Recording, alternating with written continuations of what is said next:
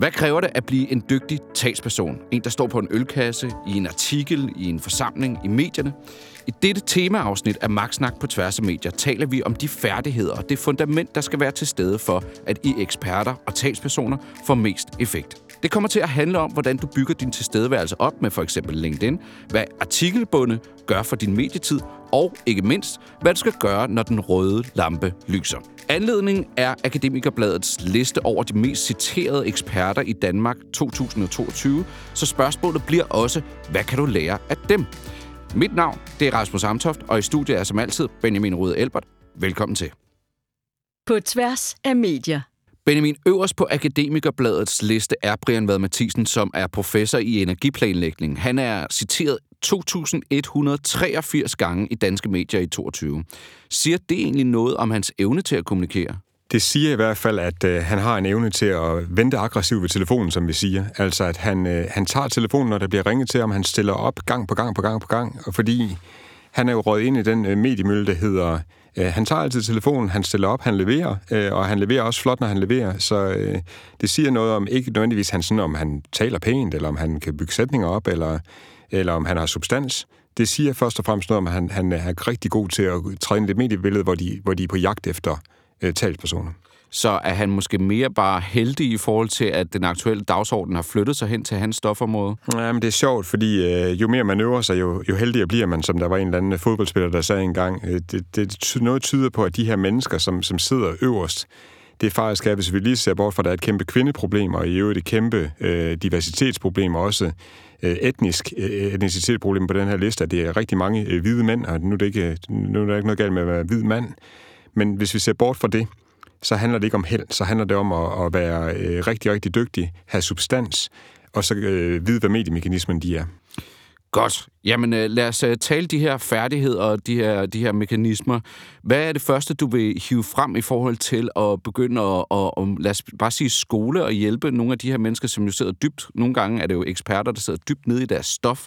Hvad er det, de først skal forstå, når de skal blive bedre til at få medietid? Altså nu kan talspersoner være mange. Det kan være en talsperson, der er, øh, det kan være en øh, direktør for øh, Smukfest, øh, Skanderborg Festival, som skal stille sig op på en ølkasse ud over Smukfest at byde velkommen til, eller sige, hvorfor er, det, vi, hvorfor er det, vi har begrænset antal billetter i år for at få mere kvalitet til en avis. Så det kan også bare være en, en person, der, der skal ud og tegne butikken. Det behøver ikke at være en ekspert som øh, Peter Viggo Jacobsen eller Brian Vad Mathisen her, eller, eller hvem det nu er. Men det, der først og fremmest kendetegner dem, det er, at de har fundet deres niche. Altså, man er ikke bare ekspert for det hele. Jo, der findes en, som på et tidspunkt fik kritik for at være ekspert for det hele. Det var Lars Hovbakke. Men det var altså på et tidspunkt, hvor man næsten kunne ringe til Lars Hovbakke øh, om hvad som helst. Alt fra kongehuset til øh, nordisk øh, filologi til alt muligt.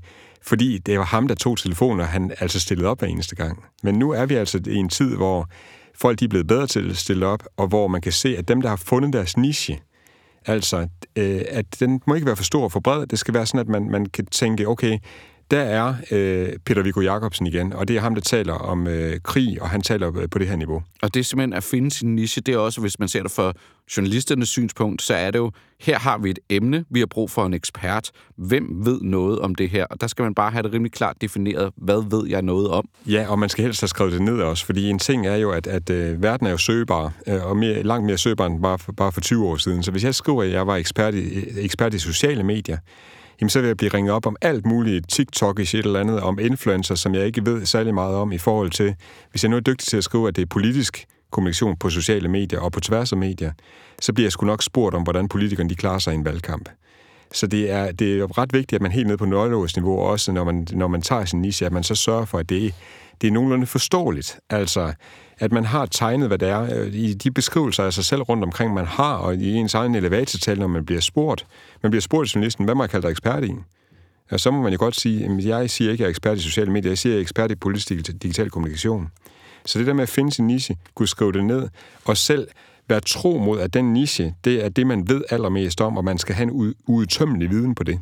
Så når man er talsperson, så er det fordi, den niche, man, man besætter, der siger man ikke, nej, det er jeg ikke lige klar over. Og man er også dygtig til at sige, hvornår det falder uden for ens niche. Så det er virkelig noget, der kendetegner også de her mennesker, at de er super gode til at sige, at det ved jeg faktisk ikke noget om. Så man skal nogle gange lade fuglen flyve, man skal lade journalisten øh, gå til nogle andre, fordi man netop erkender, at jamen, det er altså ikke mig, du skal have fat i, det er min øh, kollega over fra et andet institut eller andet. Så, så ni signaler først. Godt, jamen altså, og vi taler jo om forarbejdet her. Det er det, der er så sindssygt vigtigt, og, og det, man kan gøre noget ved. Så kan vi også altid komme til, når, når den røde lampe lyser, altså når man er on air, når man er, bliver, bliver optaget til tv, eller hvad pokker det nu er. Men altså, forarbejdet, hvis vi bare lige bliver ved det, hvad er det så for nogle ting, man kan gribe fat i redskabsskuffen for at gøre det bedre for en, og for medietid gør det lettere? Man ser, øh, netop fordi verden er søgbar, fordi man skal være præcis i, hvad ens niche er, at man, man skal også have noget substans, noget tydelig substans. Altså i en verden, hvor vi, hvor vi øh, taler små snackbars og hurtige sætninger og hurtige tweets, du kan ikke bare sætte det ud på Twitter, så tweete et hurtigt øh, statement, og så regne med, at du bliver ringet op. Uanset hvor mange gange du skriver dit telefonnummer på i øverste, øh, i øverste din biotekst. Du er nødt til at have en artikelbund. Du er nødt til at have noget skrive langt, før du kan skrive kort. Og Artikelbund? Ja. Altså, artikelbunden under mig, det er, at jeg har skrevet en bog, for eksempel på, på om, omkring valgkamp. Øh, jeg har skrevet en bog om digital interessevaretagelse, det vil sige, den bog har jeg jo kaldt Digital Interessevaretagelse, den ligger på digitalinteressevaretagelse.dk. Det er sådan en, en øh, fætter på cirka sådan noget 217 sider, og den er sådan, øh, hvis, man, hvis man kigger på, hvor, hvor bred den bog er, jamen så er den måske sådan øh, 2-2,5 cm, men det er lige akkurat øh, øh, sålen på min, på min støvle, når jeg står, eller øh, sålen på min sko. Altså jeg bliver sådan et stykke højere. Jeg står på et fundament af, at jeg har skrevet en bog. Og du har ikke læst den bog. Den eneste, der har læst den bog, det skulle efterhånden mig. Og det vil sige, at det kan godt være, at den er solgt i små tusind eksemplarer, og journalisten øh, træller heller ikke bogen igennem. Men formatet bog viser, at den er så vigtig, så den i hvert fald er kommet redaktionelt igennem et eller andet. Så det, det, det er sgu nok, fordi han har forsket i det, han har gjort et eller andet. En forsker er jo Øh, øh, øh, velsignet fra starten med, at han hedder forsker, han eller hun hedder forsker og forsker i sit stof. Men hvis jeg ikke lige er forsker, så må jeg vise, at jeg har noget andet forskningsmateriale. Det kunne være en bog, det kunne være mange lange øh, blogindlæg, det kunne være en podcast, jeg brugte som, som øh, mit øh, lange fundament. Så når jeg siger en artikelbund, behøver det ikke at være en artikel. Det, det er netop en, øh, vi har virkelig kaldt det det ud fra LinkedIn's artikler. Altså, det må ikke bare være en LinkedIn-post, det skal være en LinkedIn-artikel. Der, hvor det bliver et, et blogindlæg, en kronik, et eller andet større end bare øh, den hurtige post. Og det er der, hvor at journalisten afkoder det. Ikke læser bogen, men afkoder bogen som et ekspertprodukt. Yes, og det er faktisk, hvis du kigger på øh, en af de største klimaeksperter, vi har, meteorolog Jesper Tejlgaard, så har han også øh, skrevet, da vejret blev en nyhed, og han har sørget for at, at supplere sin Twitter-tilstedeværelse med, øh, med, at han har en masse fundament. Det kan man sige, det har han jo, for han har stået på tv og talt om, øh, om øh, vejret hver eneste dag. Men det har bare ikke været nok. Så i virkeligheden så har han også, efter han har skrevet bogen, at han er blevet endnu mere efterspurgt på klimadebatten, så kan han faktisk sætte sig ned og sige, nu kommer IPCC med deres nye klimarapport, jeg har dykket ned i tallene, se hvad, hvad, hvad I skal forstå her. Og det gør, at han har, den, han har det fundament i form af den der artikelbund. Og det øh, ser vi også de største forskere, øh, de, de, de gør. Altså, at de begynder at lave ikke deres forskningsartikler, men laver mellemformatet. Laver LinkedIn-artikler om de så det er en lille smule mere populær videnskabeligt, og man kan jo tænke det samme, hvis man er ude i organisations Danmark. Hvis du for eksempel er førnævnte øh, direktør på Skanderborg Festival, så kunne det være, at du på LinkedIn kunne skrive, hvad er det egentlig, vi vil på Skanderborg Festival i forhold til at tiltrække publikum, inden du overhovedet går ud og udtaler dig. For så vil du kunne gå ud, så når journalisten så kigger ned i, øh, og for at lave research, og de kigger ned i LinkedIn-artiklen, så kan de se, hvad ståstedet er, om der er en konflikt, øh, samme øh, direktør ville kunne bruge den LinkedIn-artikel til at sige, hive den ud på Twitter, eller bagefter sige, jeg er citeret for det her over i politikken i dag, men faktisk skal I lige se alle nuancer også, så her er min egen version af det. Så man kan bruge den der artikelbund til rigtig meget. Må jeg lige spørge til det her mellemniveau her, fordi jeg tror, at hvis, hvis nu det er en talsperson, en der ved noget om sit område, og, og har brug for noget medietid, eller lyst til noget medietid, og så man har de der publikationer, som jo kan være enormt kompliceret, øh, og, og du så taler om det her mellemniveau, det synes jeg er interessant, fordi det er jo så det, der lige er den der ekstra altså lod på vægten, der får dig helt op og, og, og gør dig tydelig for, for, for journalisterne. Hvordan, hvis vi bare lige bliver lidt ekstra konkrete, adskiller sådan et mellem populærvidenskabelige produkter fra altså den sædvanlige forskningsartikel? Alle formater har jo noget bestemt over sig. Det har vi snakket om til hudløshed i det her program, også når det ikke er et temaafsnit. Altså, skriver du en kronik, så er det fordi, du siger, 10 hermed har jeg skrevet en kronik, fordi jeg starter en kampagne, eller jeg vil sætte noget til debat. Hvis du holder en tale, så er det fordi, der er noget højstemt, et eller andet, vi enten skal fejre, eller et statement, der skal komme. Hvis du indkalder til pressemøde, så er det fordi, der er en nyhed, osv. osv. Når du har en forskningsartikel, så er det fordi, den, det er sådan en peer-reviewed forskningsartikel, som gør, at jeg også bliver citeret. Jeg får jo øh, penge for øh, ansættelse af, hvor meget jeg bliver citeret af andre forskere. Men der er ikke nogen, der gider læse det ude i, øh, på i Twitterland, fordi det vil forskerne. Så hvis jeg laver mellemstykket, laver LinkedIn-artiklen, der er et helt særligt format, og det er ikke fordi, jeg skal være en ny blogger og bruge LinkedIn som fundament. Det er simpelthen det format, der gør, at det er lidt mere seriøst end bare en hurtig sætning, jeg har sagt over på Twitter, eller en hurtigere sætning, jeg har sagt i forbifarten. Øh, Jens Lundgren, der lige har skrevet bogen Vild Virus og udgivet den, han på et tidspunkt, der begyndte han at skrive sine ugenlige tanker i en LinkedIn-artikel, fordi han, han jo opdagede, at han færdes i så mange artikler, så han efterhånden havde så mange løsrevne citater, så han selv bandt dem sammen. Og det gjorde, at han gav meget mere mening for øh, de faste øh, samarbejdspartnere, andre forskere og de journalister, der skulle øh, finde ud af op og ned, hvad var det nu, hvor er det hen, vi er hen i alle de her udmeldinger omkring alt fra værnemidler til, øh, til vacciner. Så det har sådan et mellemformat stykke. Og der, hvor folk tit går, går øh, fejl af LinkedIn-artikler, der de tror, at det skal give mange visninger, eller det skal give mange likes. Det skal det ikke. Det er et lille fundament, som jeg kan putte under min sko, så jeg står stærkere, når jeg skal ud i en debat, måske på 280 tegn ude på Twitter. Godt, så har vi talt lidt om, om det her forbe- øh, forarbejde, altså en artikelbund, og, og, og det er jo så en del af det her med at være dygtig og kunne få medietid, men når man så får medietiden, hvad er det så for nogle færdigheder, der, der gør sig gældende? Hvordan gør man sig selv bedre på en skærm eller i et øh, radioformat? Altså, det er jo altid super godt at få medietræning. Men, men inden da er det ret godt, at man selv har en, en nogenlunde idé om, hvad ens eget sprog er, så man ikke bare står lige og floskler af noget, man har læst i en bog, eller andet, som det lyder, som om man står og læser op. Nogle af de eksperter, vi, vi ved, er, er, er hammerne gode på, på tv og radio, Peter Viggo Jacobsen, Kasper Møller Hansen, der er valgforsker, de har deres eget sprog. Man er ikke i tvivl om, når de toner frem, eller man har dem i, i æderen, at så er det nogle helt bestemte toner, de har. Altså Peter Viggo Jacobsen, det er jo sådan noget, Ja, men når øh, Putin han er træt af at miste øh, soldater i kødhakkeren, så vender han bare bøtten, så gør vi det da bare igen. Jeg kan ikke engang tale som Peter oh, det var tæt, tæt, det, altså, og så er det jo også, og så er han jo, han jo også så tydelig i hans fremtoning, ikke?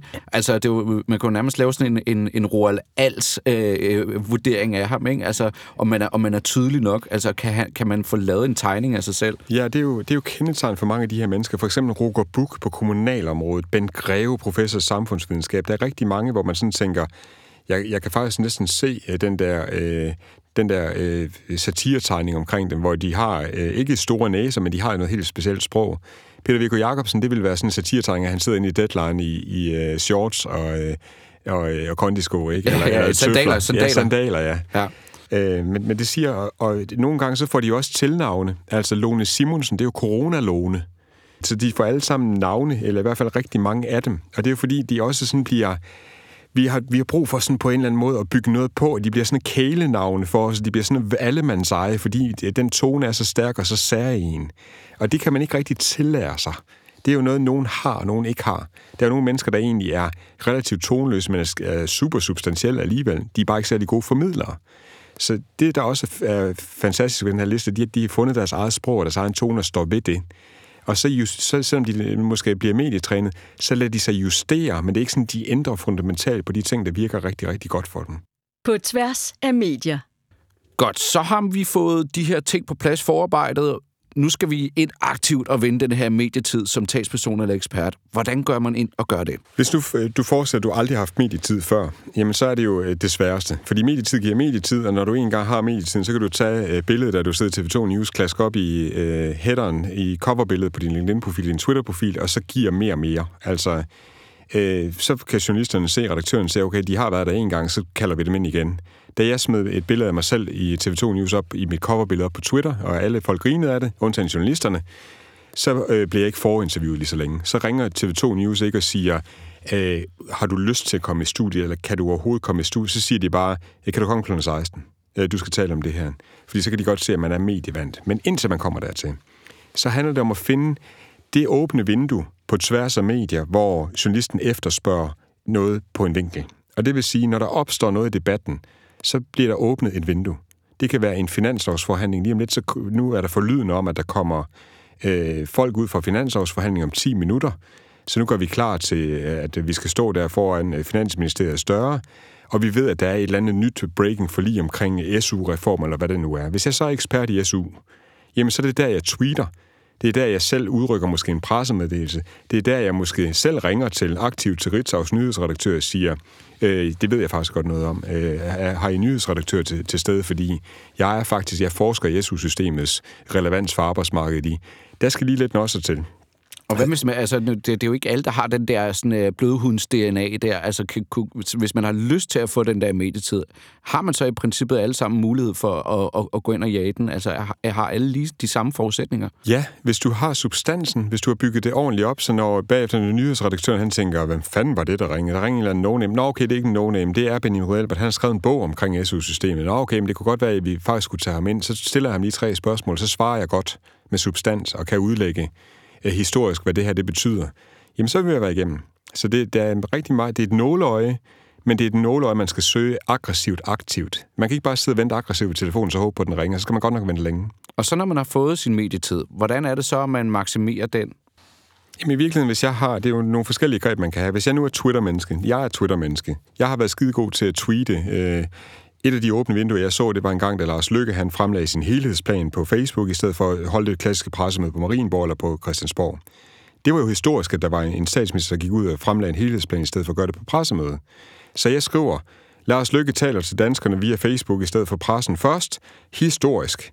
Live på Facebook i aften, smdk, øh, hashtag Dekopol. Øh, og det vil sige, at jeg med en kort rubrik skrev, at det var historisk.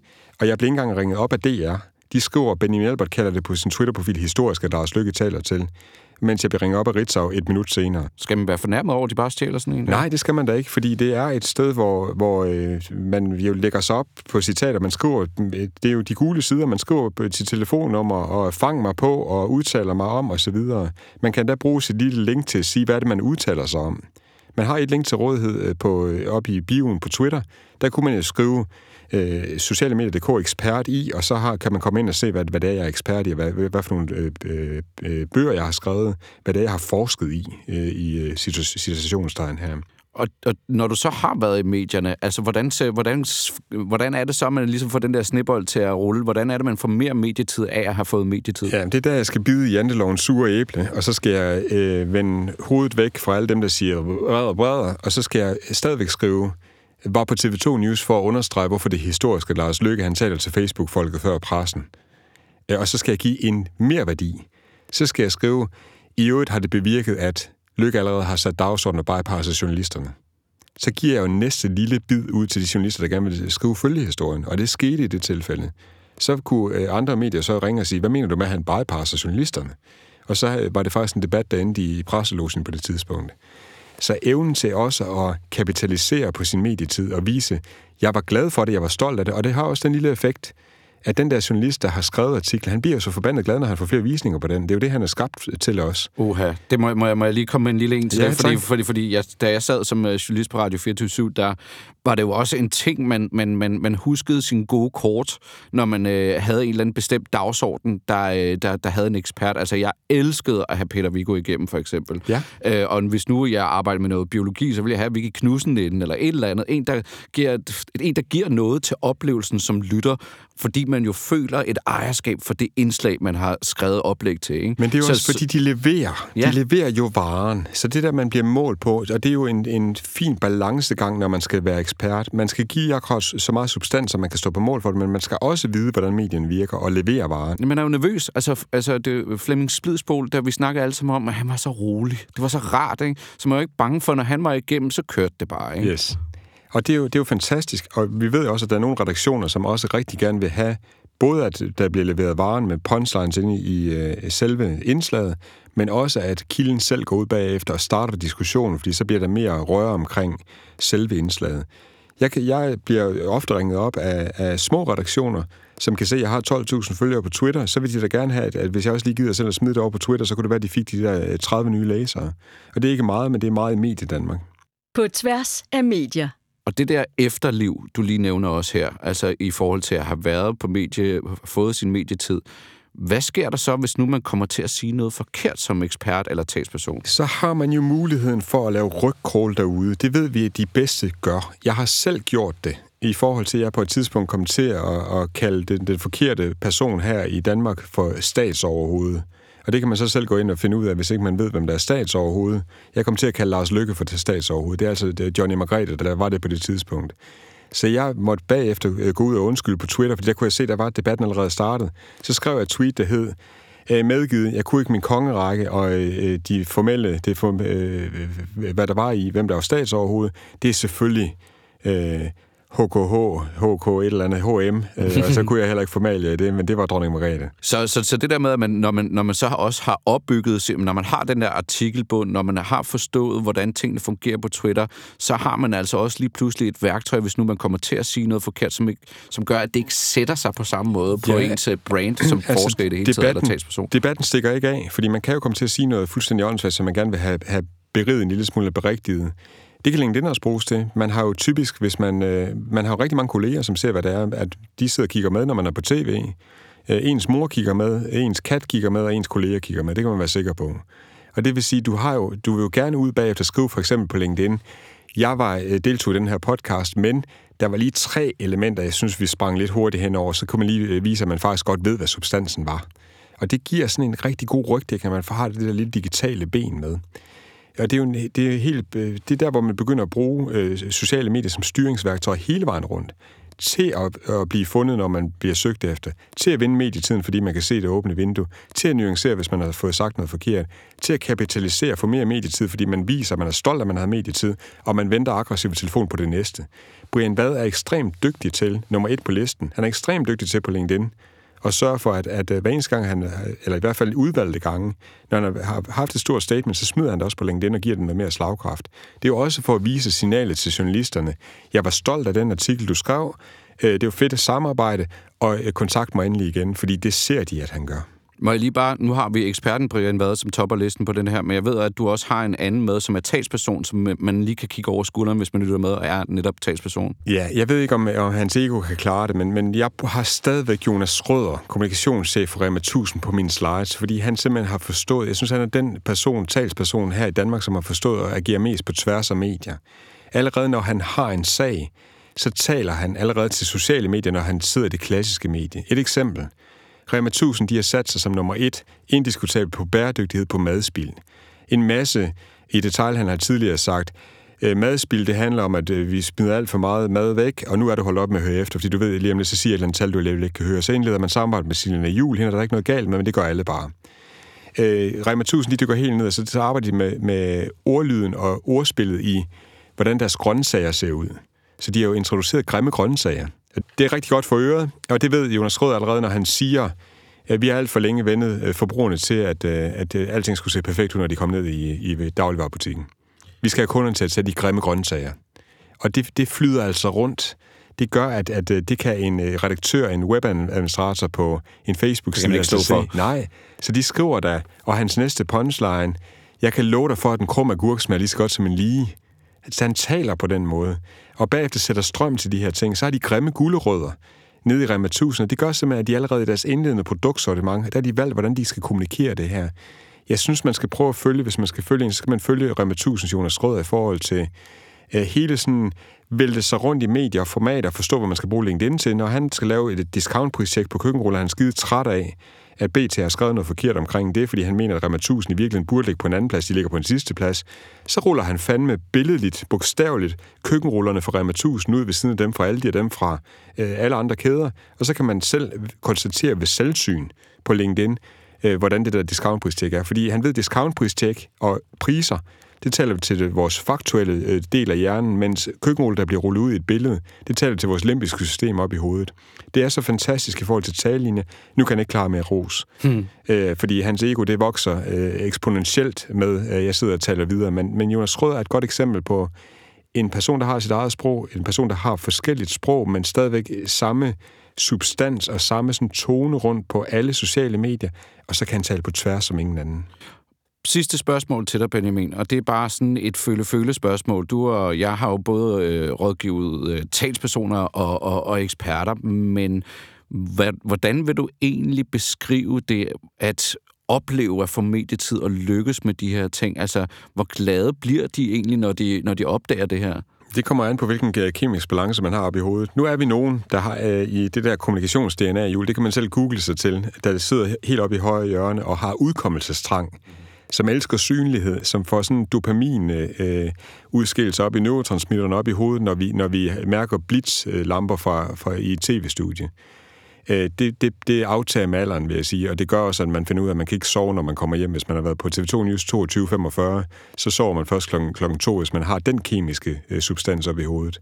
Men de fleste mennesker skal være drevet af nogenlunde det samme. Altså have en vis grad af udkommelsestrang. Og det er altså også noget kemi op i hovedet, hvor der er andre, der måske hellere forfalder til andre stimulanser. Øh, men, men i medietid skal man kunne lide, og man skal kunne lide, at, at det er en taktik og en teknik, at man skal ud og, og arbejde med det og blive bedre og forstå, hvordan mediebilledet virker.